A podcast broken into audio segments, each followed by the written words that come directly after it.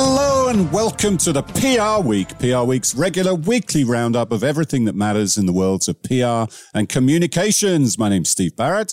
I'm the editorial director of PR Week and I guide you gently through another show, special show today. Loads to talk about with my co-host, executive editor of PR Week, Frank Washkuch. How are you doing, Frank? I'm doing well. Thanks for having me on, Steve. Did you enjoy the Super Bowl? Good game. Yeah, I think everybody was uh, it lived up to expectations, right? Even was it holding? Yes, but uh, yes, but but I don't know that it could have been a foul, and uh, yeah, yeah, but it it wasn't a very significant hold. No, you've seen them given and not given, haven't you? So yeah, you yeah. Have. And we've got a special guest, Sabrina Sanchez, long of this parish. She uh, was a former PR Week reporter. Now she's a reporter at Campaign, our sister title. Sabrina's going to chat about the Super Bowl ads. How you doing, Sabrina? Welcome back. I'm good, Steve. Back like I never left. I know. What goes around comes around, eh? it's great to have you on the show. And our special guest today is Tom Ryan, who's the co-founder and CEO of ICR. Tom, welcome to the show. How are you doing? I'm doing great, Steve. I love your energy. Well, you know, coffee is a great thing, isn't it? And I had a, a non-alcoholic cocktail this lunchtime, and it almost felt sure and it was psychologically like having a drink without having a drink. So we've yeah. been uh, talking about this uh, non-alcoholic. Um, we might ask Sabrina about that because it's her generation that's leading it. so yeah, we're going to talk to Tom. Um, ICR been having a great time and uh, dig into that. We'll chat about the Super Bowl. Some big stories this week. Edelman released its 2022 revenues above a billion as uh, predicted. Medtronic's Torod Neptune as a bigger role. Find out about that. It's very sad news about Howard Bragman dying, uh, real pioneer in the in the industry and for LGBTQ rights. So we'll chat about Howard um, and a CEO leaving uh, tech firm on the West Coast. And another week brings another Finn Partners acquisition. So we'll chat about that. But Tom, let's start with you. First of all, tell us about we, we should have had you on the show earlier really because in last year's we're, we're putting together our agency business report for 23 but in the 2022 report your results were exceptional which were obviously reflecting 2021 revenues. You were up 83% from yeah. 106 million to 195 million. That's incredible. So first of all tell us what you do at ICR and what's the, the, the the secret to it, but also how you how you yeah. achieve such incredible growth. Yeah, so um, ICR is kind of a unique animal in the PR landscape. I think uh, you know my background and a lot of my colleagues' backgrounds were Wall Street guys, and um, you know I used to. Uh, you know, I was a research analyst writing the buy, hold, sell reports uh, in the casino business of all industries, and companies would come down to Lower Manhattan and lay out their PowerPoint and tell me all about the company and want me to write a research report or get on board with an investment banking transaction. And, uh, you know, basically they had somebody sitting next to the CEO advising them on how to talk to me. And it was a bit of a mismatch because they didn't really understand the market, the art of the stock market, what creates value for companies, how they, you know, how they should really communicate to portfolio managers and, uh, and analysts and Wall Street in general. So the first iteration of ICR what you know, much like reporters will leave uh, the Wall Street Journal and maybe go work at an agency. This is a group of former Wall Street analysts and portfolio managers leaving to help teach management teams how to communicate to Wall Street. That was the beginning. Over, you know, the last 25 years, and I can't believe I've been doing this for 25 years, we've added traditional corporate communications, business, financial media, um, you know, uh, ESG consulting, uh, special situations, you know, M&A comms, things like that, litigation.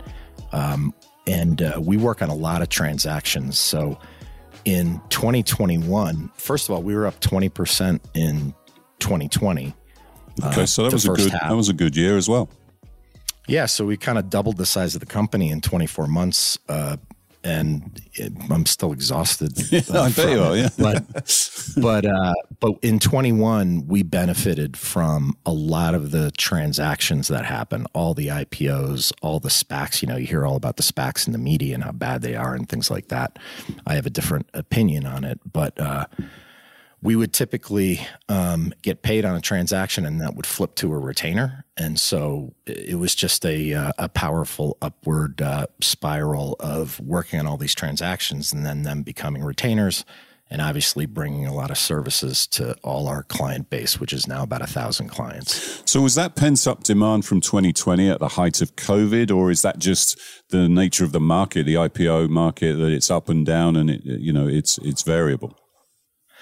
Yeah, you know, I think uh, my personal opinion is like in the beginning of 2020, you know, we had all our clients in the beginning. You guys probably remember, you know, you didn't know if COVID was going to kill you or, yeah. or, or what it was going to do. So all our clients came to us and they're like, we need to put the relationship on hold or we need to terminate. And we said, totally get it. We're going to work for you anyway. And, and then come like May and June, uh, the government just kind of flooded the system with money and, you know, everything just kind of took off starting in the back half of 2020 and 2021. And I think a lot of private equity backed companies across all industries were like, wow, you know, we can get these great valuations. Let's go public.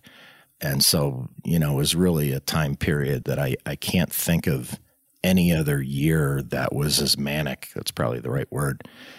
Um, to describe that kind of activity. I mean, we hired like 188 people in one year. It was just off the charts. How do you how do you manage that? Um, it's interesting. You're 25 this year because so's PR Week US. So happy birthday to yeah, ooh, both of us. Um, how do you manage that? Because that doubling an agency is totally transformational, isn't it? It's it's great news, but it's fraught with growing pains, I would imagine. And and added into that, I suppose you had this whole hybrid working, future of work. You, you, you probably not even met some people that, that work for you. So how did you navigate that? Yeah. Um, well, you know, we have we we invested in kind of our uh, human resources group, so we have a great leader there. Uh, we have two inc- internal recruiters, and we had, I think, uh, four, five, or six external recruiters during the entire year. And so, you know, we get people from all over the place, and um, onboarding them remotely, as you you know, as you're saying, Steve, was uh, a real challenge. And I think the biggest challenge uh, going forward, and I think it's a challenge for all agencies, depending on what their policy is with work, is just making people feel like they're part of something. I mean, when it's one thing if you're five million in revenue to get to ten million, it's another thing when you're you know ninety million, adding hundred million in mm. revenue in just a couple of years. So that was. Uh, at our size, it was an incredible challenge, but the team did a great job. And uh, we kind of didn't. I mean, our numbers would suggest we didn't miss a beat in in 2020 and 21, but uh, we're certainly not perfect, and uh, you know, stub our toe now and then, and and uh, but but the key is to make people feel feel part of the team, and that's a that's a bigger challenge. That's a big challenge when you're hiring a lot of people, and a lot of them are remote all over the country. I noticed on rereading uh, the profile in last year's uh, agency report that you was said an objective in 22 was to hire more senior folks. Um, how did that play out, and did you achieve what you wanted to there? And, and tell us a bit about that. Yeah, I mean, we we hired a lot of uh, interesting senior people across different industries. You know, we're we're organized a little bit differently, is my guess. I have no idea. I've never worked at another PR firm, so, but we're organized kind of by industry, and so we're always looking to add people who have tremendous depth in any given industry, um, because we have this foundation of uh, investor communications. You know, if we go to our healthcare group, you know, we have, at least in the IR space, we would have someone who is, uh, you know, one leader that's biotech, you know, one is medical devices, one is pharma, and they know every private company, every public company, and they have relationships. And, you know, we try and win that investor communications business. And then on top of that, layer in traditional PR uh, and some of our other services. So it's a unique model. We kind of call ourselves a category of one because we have this kind of base sticky business where every 90 days we're helping companies with their earnings. And then on top of that, we're doing all other things for them. But on each team, there's someone who knows the industry cold, the KPIs the companies are measured by, uh, and generally can kind of walk into a boardroom or the CEO's office day one and completely understand the business. Yeah, so you talk about being sort of unique, but who do you bump up against competitively, or do, is it different firms in different parts of what you do? Are you up against the Brunswicks, the Joele Franks, the sort of Abernathys or Keksts, or tell us a bit about your competitive set? Yeah, it's always like um, a favorite question of mine because I I I always I can't really give like a great answer to it. But you're right, Steve. I it depends on what we're doing. I would say generally speaking, ICR is in the business of helping companies play offense. And so, you know, we used to run into like uh, FTI consulting around the IPO uh, work. I would say we do probably 30% of all IPOs that happen in North America. So we may run into, uh, we used to run into FTI. I think they've migrated more towards public affairs. Um, in there, like in healthcare or tech, there may be some boutique agencies like Blueshirt Group that we might run into in, in technology. But um, that's a that's a stronghold for us within our client base, if there's a you know a crisis situation, uh, we may uh, we may handle that ourselves. But in other cases uh, where maybe it's a non-client, you know, that would be in competition with like a Joele or maybe Brunswick or Sard or, or mm-hmm. whatever. So it, it, really all depends. And then when it comes to the traditional PR stuff, you know, every agency out there, but Got it. we bring something a little bit different. Tell us about this conference you run because it sounds incredible. You get about two thousand seven hundred people there this year, I think, which was I get. I'm guessing yeah. was was it the first time back in person, but it's it's it seems to bring a lot of people together in the space. And I imagine it's brilliant for new business and and for client relationships. Yeah, so we started. Uh, we we did start the conference 25 years ago, and uh, you know I don't know, 25 years ago we might have had 15 clients that like you know who knows the quality of the companies we were working with. There, we were probably desperate to get anybody on board, and we'd do anything for them. But uh, we we kind of came out. I came out of a Wall Street background, and there's all these investor conferences all the time. And we thought, why don't we do our own conference, and we can showcase our own clients and invite other companies, and we'll get all our you know portfolio manager friends and analysts, and get them all in a room, and they can you know we'll have fun, and we'll you know they can see these new companies. In the first year, I think there was probably 25 or 35 people there.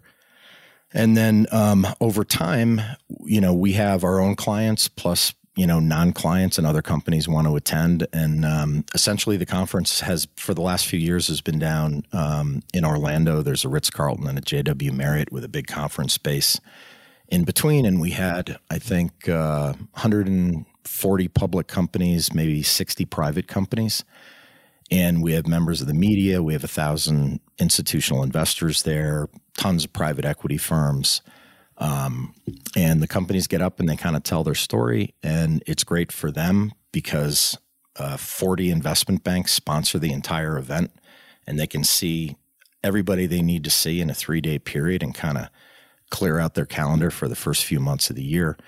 And then for us, it's, uh, you know, our whole team is down there and we get to sit down with companies. And this year was great because it was in person and you forget how valuable it is to just walking down the hall and an Absolutely. opportunity might come to you when you're, when you're talking to someone. But, uh, but yeah, it's kind of a must attend event, uh, certainly in for consumer companies in January. And, um, yeah, it's almost 3,000 people there. So it's gotten to be uh, kind of a really big event, way bigger than I ever would have thought for sure. And it's sometimes you've had a media partner and it's been broadcast or elements of it have. Is that correct? Yeah, yeah. We've uh, Jim Cramer did Mad Money from down there, and um, you know we've had we've had a lot of media outlets uh, down there, and and they're you know cranking out interviews with with clients and non clients alike, and so it's again it's it's geared towards the companies and helping them put their best foot forward and tell their story in whatever way you know they can. I had a podcast studio set set up down there. the The name of our podcast is called Welcome to the Arena, and uh, you know I would also have clients and non clients on and talk to them, and um, you know it works out great for for our clients to give them visibility. Yeah, sounds great. And just to finish, we'll talk, we'll talk about 2022 in uh, when we get into the news stories. But you're private equity backed. You've got a Canadian company that I'm going to call CDPQ because that's easier to man. pronounce, and uh. What's the? Uh, tell us about that ownership structure. Is there any sort of uh, policy moving forward uh, in terms of being yeah. backed in that way? Um, yeah, you know, after 20 years of, of building the company, uh, we decided that uh, we would get some liquidity and, and bring on a partner and help us grow. And we did our original um, transaction with Investcorp they've been great. You know, they're a big global company. Uh, they have a lot of uh, uh, expertise in M and A. They bring a big balance sheet to the table.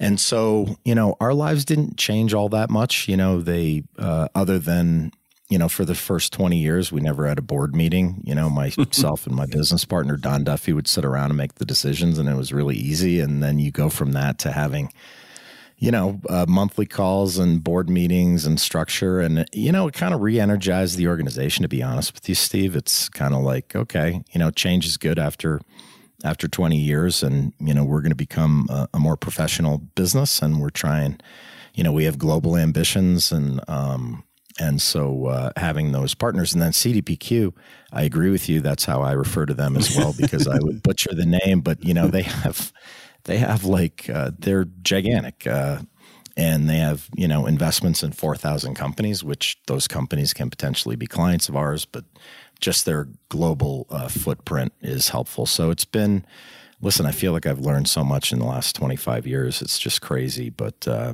a new chapter and energized everybody. So everything's going great so far. Yeah, that's a unique part of it as well because they're you're in their world, aren't you? So that's it's a it's a win win, I suppose. Yeah. I'm going to try. I'm going to try it. Caisse de dépôt et placement du, du Québec. Terrible. Yeah.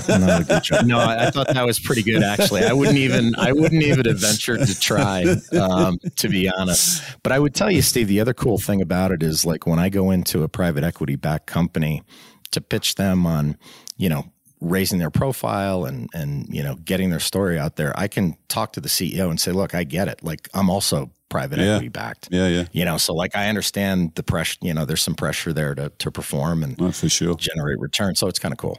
All right, Tom, we will talk to you in the next segment of the podcast, but let's get into the big stories of the week. It was Super Bowl Sunday. Great game, but look, we're all about the ads, aren't we? In the halftime show, we've got Sabrina Sanchez here, our expert from Campaign. And uh, what did you think, Sabrina? It was uh, was it a classic year for the ads, or was it a bit meh? And what really stood out for you? It was a bit meh. um, well, let me just say, my favorite part was obviously the halftime show. Who would put Rihanna? Yeah, who would put a football game in the middle of a Rihanna concert? That's, that was a theme, wasn't it? Someone was wearing a T-shirt with that one. Exactly. Yeah, um, but you know the ads they were a bit meh. They weren't really that great, I think, in my opinion. Um, and I think the industry agrees. You know, campaign recently did a story where we collected the opinions of some of the you know chief creative officers across the industry. And I think the consensus was that they kind of fell a little flat. Um, it wasn't as um, impactful, I would say. I think a lot of the uh, brands tried to go for something funny, something lighthearted, but the jokes didn't really land, the stunts didn't really land. A lot of them needed too much context to be able to understand them. And so, you know, very few actually really stuck out. I think there were obviously some fan favorites. The farmer's dog, which is my favorite. um, Pets are always always going to be a winner, aren't they? Yeah, lots of dogs. I will say lots of movie trailers. I noticed as well, which I think people don't talk about enough. Um, but it was kind no. Of there's cool. always a lot of mu- movie trailers, and nobody does. You're right, but you know that's a that's a big part of TV advertising, isn't it? Yeah, and it was cool to see some tie-ins. You know, um, Heineken did that um, ad with Ant Man tie in. And that was interesting too because it was like for their non alcoholic brand 0.0. And so that was interesting. You know the rules no shrinking and drinking, obviously. Do not consume a full size beer at ant size. Like that's even possible. Do not dive into the beer. And do not, do not give alcohol to the ants, even if they ask. But then, you know, there were some others that you know, we're a little bit funnier. Dunkin' with Ben Affleck and J Lo. What are you doing here? Nurse me, find Is this what you do when you say you're going to work all day? I, I gotta go, guys. Grab me a glaze. I like that. That's my personal fave. And it did really well, didn't it? It got the most impressions, 507 million of any of the ads, I believe. Yeah, I think what was interesting about that one was that they um, kind of played in a little bit to that moment at the Grammys where, you know, Lo was kind of giving Ben Affleck the side eye. And I think they played that well. That was really good. Was uh, Jay Z and Beyonce. Was Beyonce giving Jay Z the side eye when he was watching uh, Rihanna, or was that just my imagination? Am I reading too much into this? I don't know, but if she wasn't, Blue Ivy was. Frank, um, we were talking a lot beforehand about these creative activations, weren't we? Like, uh, for example, M&M's. Chewy,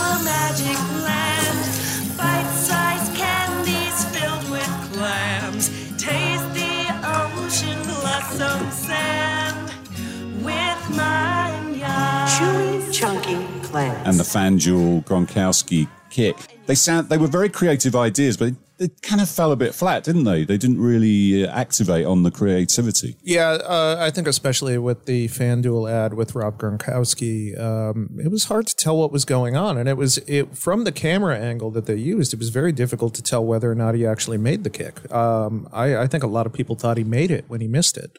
Um, so that could have been executed better, I think. And um, M and M's it got it got a little too silly, I think, didn't it? It uh, you know it, it it promised a lot and it teased the ad a lot, but I'm not sure it lived up to expectations. And I think some people thought Gronkowski was going to be in the stadium, didn't they? Actually doing it live, or maybe they would. That was just naive.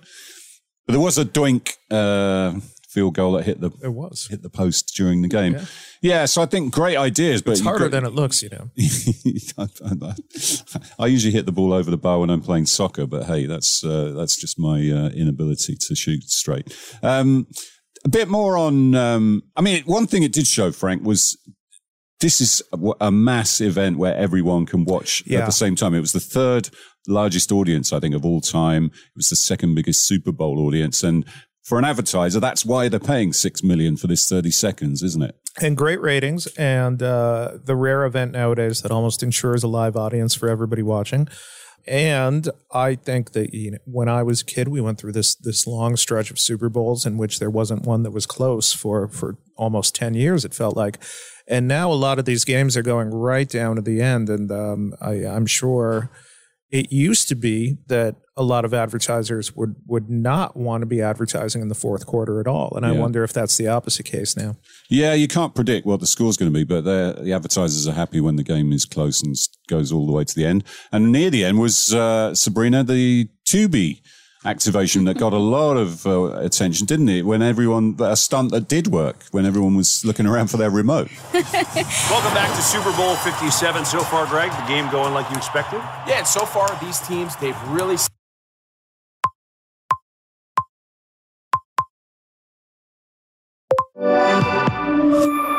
That one was very effective, I think, especially in light of the earlier ad that they aired with that creepy rabbit. I think they kind of saved it with the with the remote control. i like the rabbit for what it's worth Yeah, um, that one was interesting. You know, I think, yeah. I mean, at least in my house, I got yelled at, and they were like, "Where's the remote? What did you do?" I was like, "Guys, give it a couple seconds. This is probably an ad." Um, but I think it was effective in making people at least stop and pay attention because at the very least they were looking at the screen for a couple seconds until they figured out what was happening. I think I'd already had a few too many cocktails by that point in the game. I just like, uh, what's going on? Let's have a refill. Um, so yeah, but that, that certainly seemed to win the, the creativity index. And then there was the there was the original influencer himself with uh, Jesus, the He Gets Us campaign. Talk to us about this because you've been chatting to the folks behind that, haven't you? Yes, this is a very interesting one. I actually chatted with Bill McKendry. He's the founder and chief creative officer of Haven, which is the creative agency behind the ad. And um, this was interesting. They aired two spots. One was about trying to basically tap into your childlike nature of loving each other without bias. And the second was basically loving the people that were, you know, we're usually used to hating. Um, and that one was, they had some polarizing images, you know, sort of spoke to the times that we're living in. And um, what was interesting about this was in my chat with Bill, he was saying that the goal of the campaign was simply to just uh, bring people back to the teachings of Jesus and remind them that despite, you know, whatever belief you may have or whatever you buy into, most people can at least respect the idea of him and can respect some of his teachings and understand that they are good and are meant for goodness. And so, um, you know, this is a hundred million dollar campaign. It's been running since 2022. It's going to continue until 2025. And their media buy is really extensive. They have social, out of home, TV. Obviously, the Super Bowl, they ran 90 seconds of ads, which is really expensive. And they've even done some partnerships with YouVersion and the Bible app where they've done some seven day plans. And basically, you know, their goal was to reach the people who may not necessarily be Christian and teach them that, you know, at the very least, we can all agree that Jesus' teachings are meant for good and, you know, forgiveness. Um, and then also remind Christians that they need to bring back some more of that into their lives because they've strayed too far. I think that last segment is really important because we're living in this crazy polarized world, aren't we? Where people are almost weaponizing religion and forgetting what the, the, the intention of it is for us all to be nice to each other and, you know, maybe to listen to each other and be kinder to each other. But um, Frank, what did you think of that one? Because there's always a little bit of cynicism behind. Well, okay, who is what is this organization? How are they measuring the impact here? What are they trying to do? Are they trying to convert us? What, what was your take on it? I'm going to choose my words carefully here. Um, I uh, yeah, I, I probably wasn't for me. Um, I think you know having. Uh, gone to Catholic school uh, when I was a kid. I, I knew you I were mean, going there. to be fair, well. uh, no, but but you know, I think it was the, the second ad that they ran. You know, it, it's not really reflective of what you're taught, and that you know Jesus wasn't afraid of confrontation in a lot of cases. So he wasn't, and he, he yeah, he was uh, he was the original influencer in many ways, and he's still around two thousand plus years later in, as a force, isn't he? Yeah, I haven't been to confession for over forty years, Frank. So I've got if I ever did go again, which I really am not going to do, it would be a long session. But uh, yeah, it was interesting. Anyway, certainly interesting. And let's finish with the main event, Sabrina Rihanna. I mean, she. Of course, the big story was as soon as she walked on stage, everybody noticed something, didn't they? Oh yeah, well, you know the little person she brought with her, of course. That's right, her special guest. Yeah. Um, everyone's like, it, it, pretty much broke Twitter. It really did. Um, I don't know about you, but my Twitter stopped working for a second, and everyone was just tweeting, "Is she pregnant?" Um, yeah, no, that was amazing. I think you know, kudos to her for giving such an amazing performance. You know, in light of that situation, I don't know if I would feel comfortable being so high up. Um, so you know, well, think, one of the dancers nearly fell off, didn't they? Yeah. Yeah. Exactly. And then, you know, here people are wanting her to dance and move around. I um, thought that was a bit harsh. Yeah, she was getting criticized for not being in, you know, well, not doing a Beyonce, I guess, but, uh, you know, she's th- three or four months pregnant. So, I mean, can anyone get through any performance or do anything without being criticized? It's, I mean, well, we're getting right? back It's- to that. Yeah, that's that's social media, isn't it? It's it's if Yeah. you, if you watch it too much, it really does.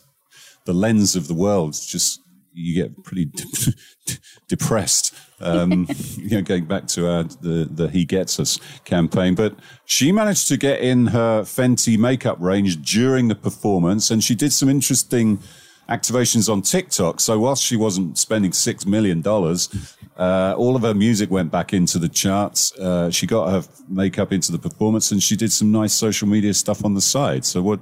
Uh, she's smart, isn't she? Yeah, that was a 10 out of 10 plug. I mean, I think everyone was probably Googling, what was that? What was that? You know, like it's a new product, um, which was even even better for her. You know, it's, it's promo on the biggest stage on the planet. And then obviously the social media campaigns were really successful, I think. I mean, one of the beauty of Fenty Beauty um, is that, you know, she has such a wide range of different, um, you know, tones and things like that for her her uh, foundations and, and the things that go in your skin. And um, she was able to show that through like these really nice graphics of, of the footballs changing Yeah, color. this is the TikTok thing. It was yeah, very clever. on very TikTok. It was really clever. Um, and I think just she herself is such an amazing brand, and the fact that she was able to bring her actual brand on stage was incredible. And I'm sure we're going to see more stuff uh, coming out of that moving forward. Especially, I'm curious to see what she's going to do now with um, Savage Fencing, her lingerie line, because the next day was uh, Valentine's Day, or two days later. Yeah, it was very close for once. Tom, I think you were watching it with the sound off. So, did the advertising kind of pass you by, and were you were you sort of not really concentrating on the game so much? No, I was. Uh, yeah, I was in kind of a big, huge gathering with a with a uh, a big screen, so with 500 people or so. So I couldn't really hear the ads, but um, the one that kind of jumped off the page, at least, or jumped off the screen. Uh, visually was the Doritos one with Elton John, and I thought, wow, how Yeah. much are they spending on this? You know, and like, what do they, what do they think they're getting in return? and then I think the other Super Bowl ads, um, whether it was this year or other years, the ones where that are they're like trying to be overly creative and you're not really sure what the product is or like what they're even doing.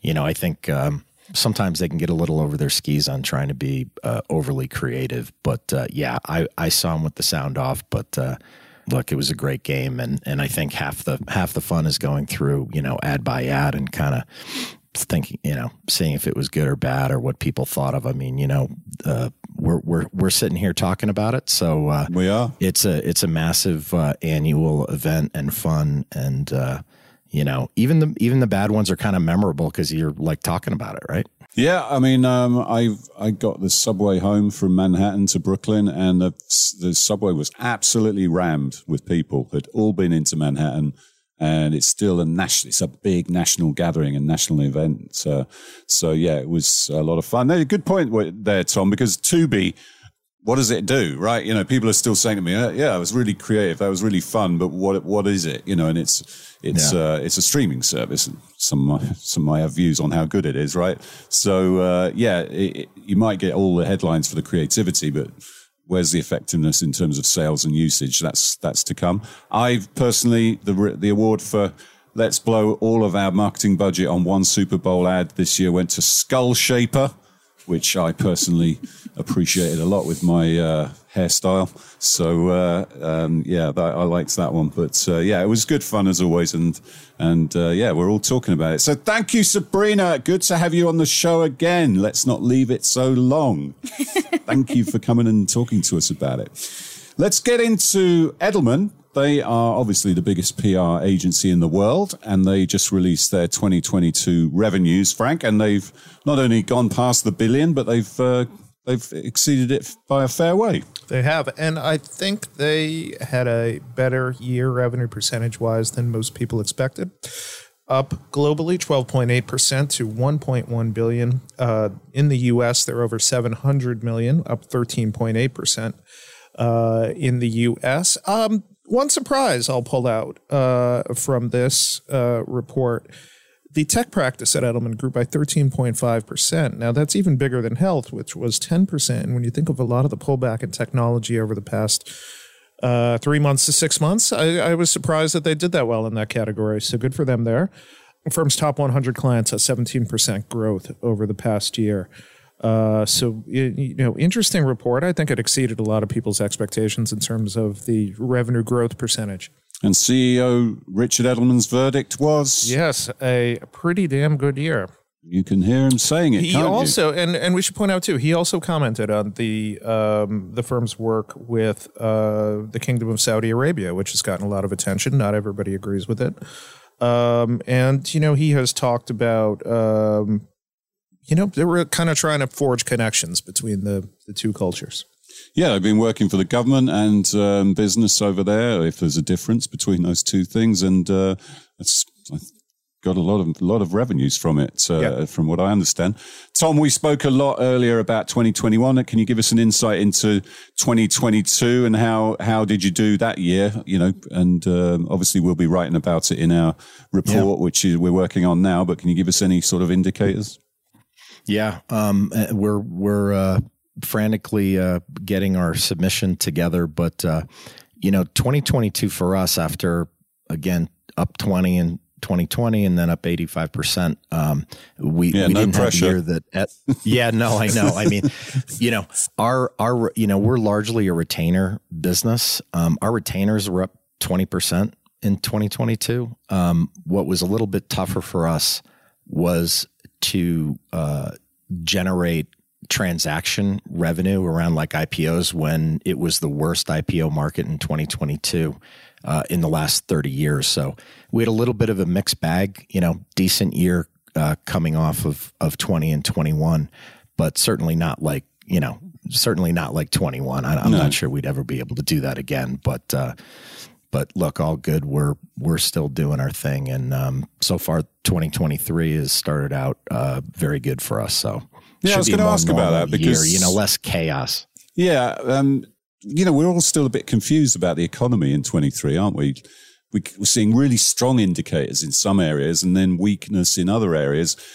doesn't seem to be. Uh, we don't seem to be hearing the R word, recession, as much as we were towards the end of last year. What do you, What do you think uh, looking forward over the next six months? Yeah. Um, here's the kind of interesting thing. I, I think the economy is doing pretty well. I mean, could there be a, a shallow recession? You know, of course, but all this earnings season, companies are um, seem to be doing really well, and you know the the the capital markets, at least kind of where we live in the IPO market and all of that, there's a lot of companies that have a lot of debt and they were counting on going public and raising equity and paying down debt.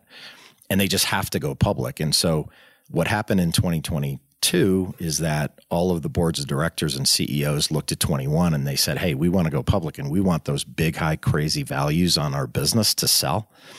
And um, it takes a while for people to get their head around that the world has changed and you're not going to get the same valuation as you got in 2021. So there's just, we have a massive pipeline of companies that are ready to go.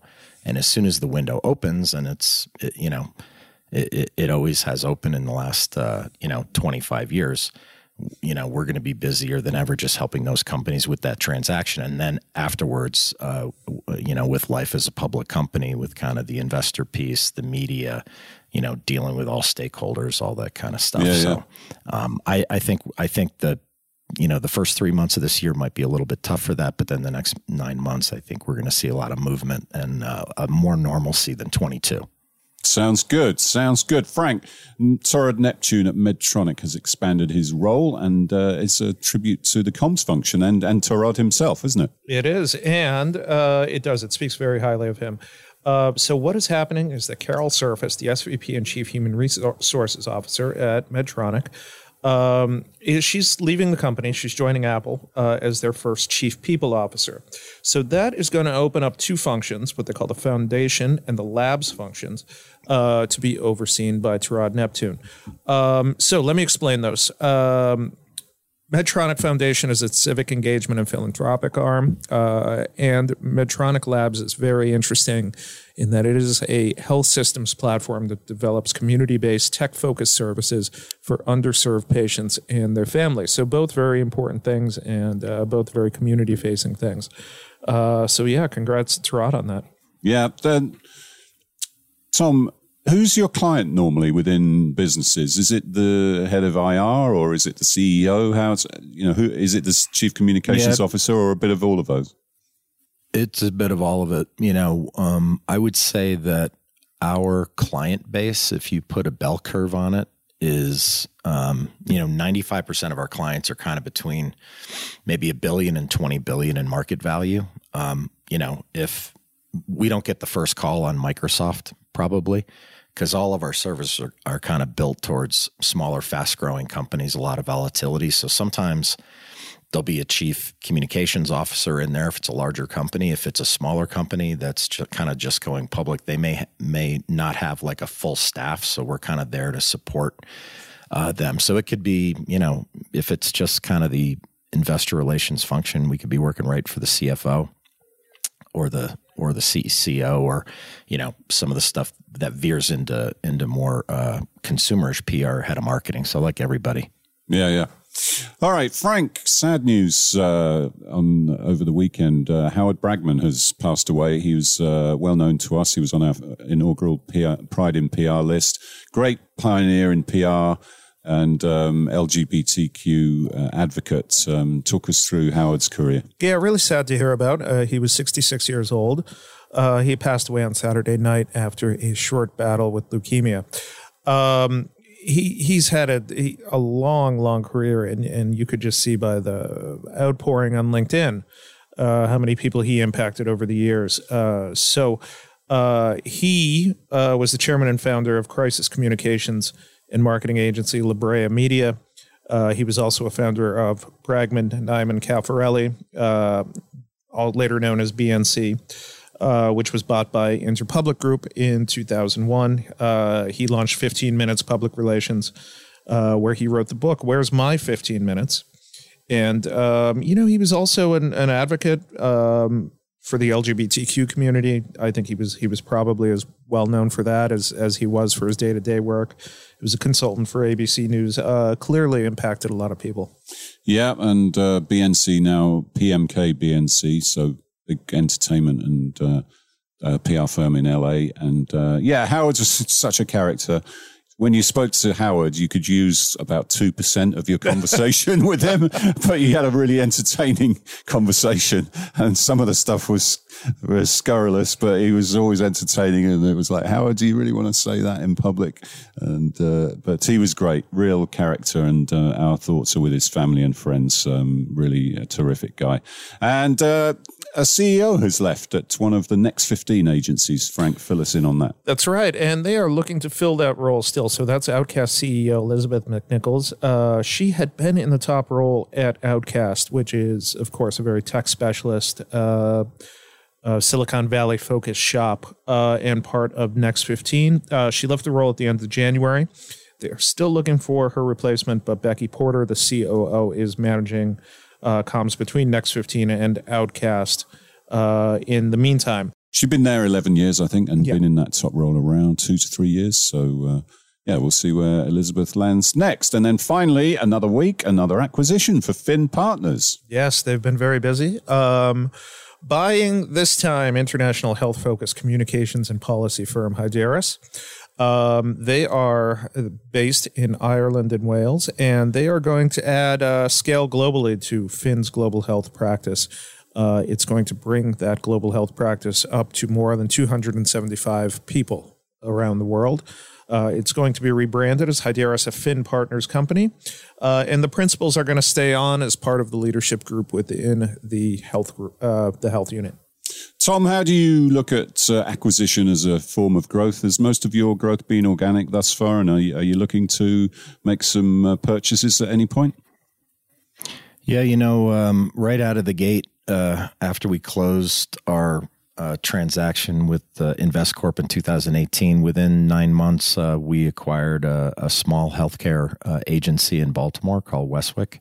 Um, and that's the only one we've done so far. I mean, you're right. Like I feel Finn buys like you know they're like a machine. You know, so more more power to them. Um, I don't know how you keep all of that organized, but they seem to be doing it. Um, I think that uh, you know for us we've uh, we've turned over a lot of stones, uh, very particular on on what fits with our model. Uh, but we have we're having conversations all the time with companies, and I think that um, what's happening right now is the credit markets are seizing up a little bit, so it's a little harder to um, to finance acquisitions, and it'll be interesting to see if that slows uh, some of the more acquisitive agencies down a little bit, um, because uh, as you know, bankers will uh, lend you money when you don't need it, but uh, you know when you do need it, they, so true. They won't. So um, so yeah, there's a lot of opportunity. It's a highly fragmented industry, as you all know. So uh, we're going to stay at it, but that's that's another piece of our uh, uh, of our growth strategy for sure. And of course, another area where you're the experts on M and A as well. So you've got two two well, two sort of prongs in the game there. All right. So don't forget the big uh, Oscars of PR, the PR Week US Awards. They're not far away now. It's uh, March 16th in New York City at Cipriani Wall Street, the big night of the year. Don't miss it. Crisis Comms Conference in DC on the 12th of April. Looking forward to that. A launch event. Our healthcare conference and awards is in New York City at uh, City Winery on the 24th of May. And the Global Awards are in London on the 9th of May. Looking forward to those. And as Tom mentioned, the the agency business report submissions. The forms are out there, so make sure you're working on that and get those back to us. But uh, Tom, thanks so much for joining us. Really enjoyed chatting and continued good fortune. Real, real pleasure, Steve and Frank. Nice to uh, nice to be on. Thanks for having me. Thanks, Tom. Thank you, Sabrina, and thank you, Frank, as always. And we'll see you next time on the PR Week.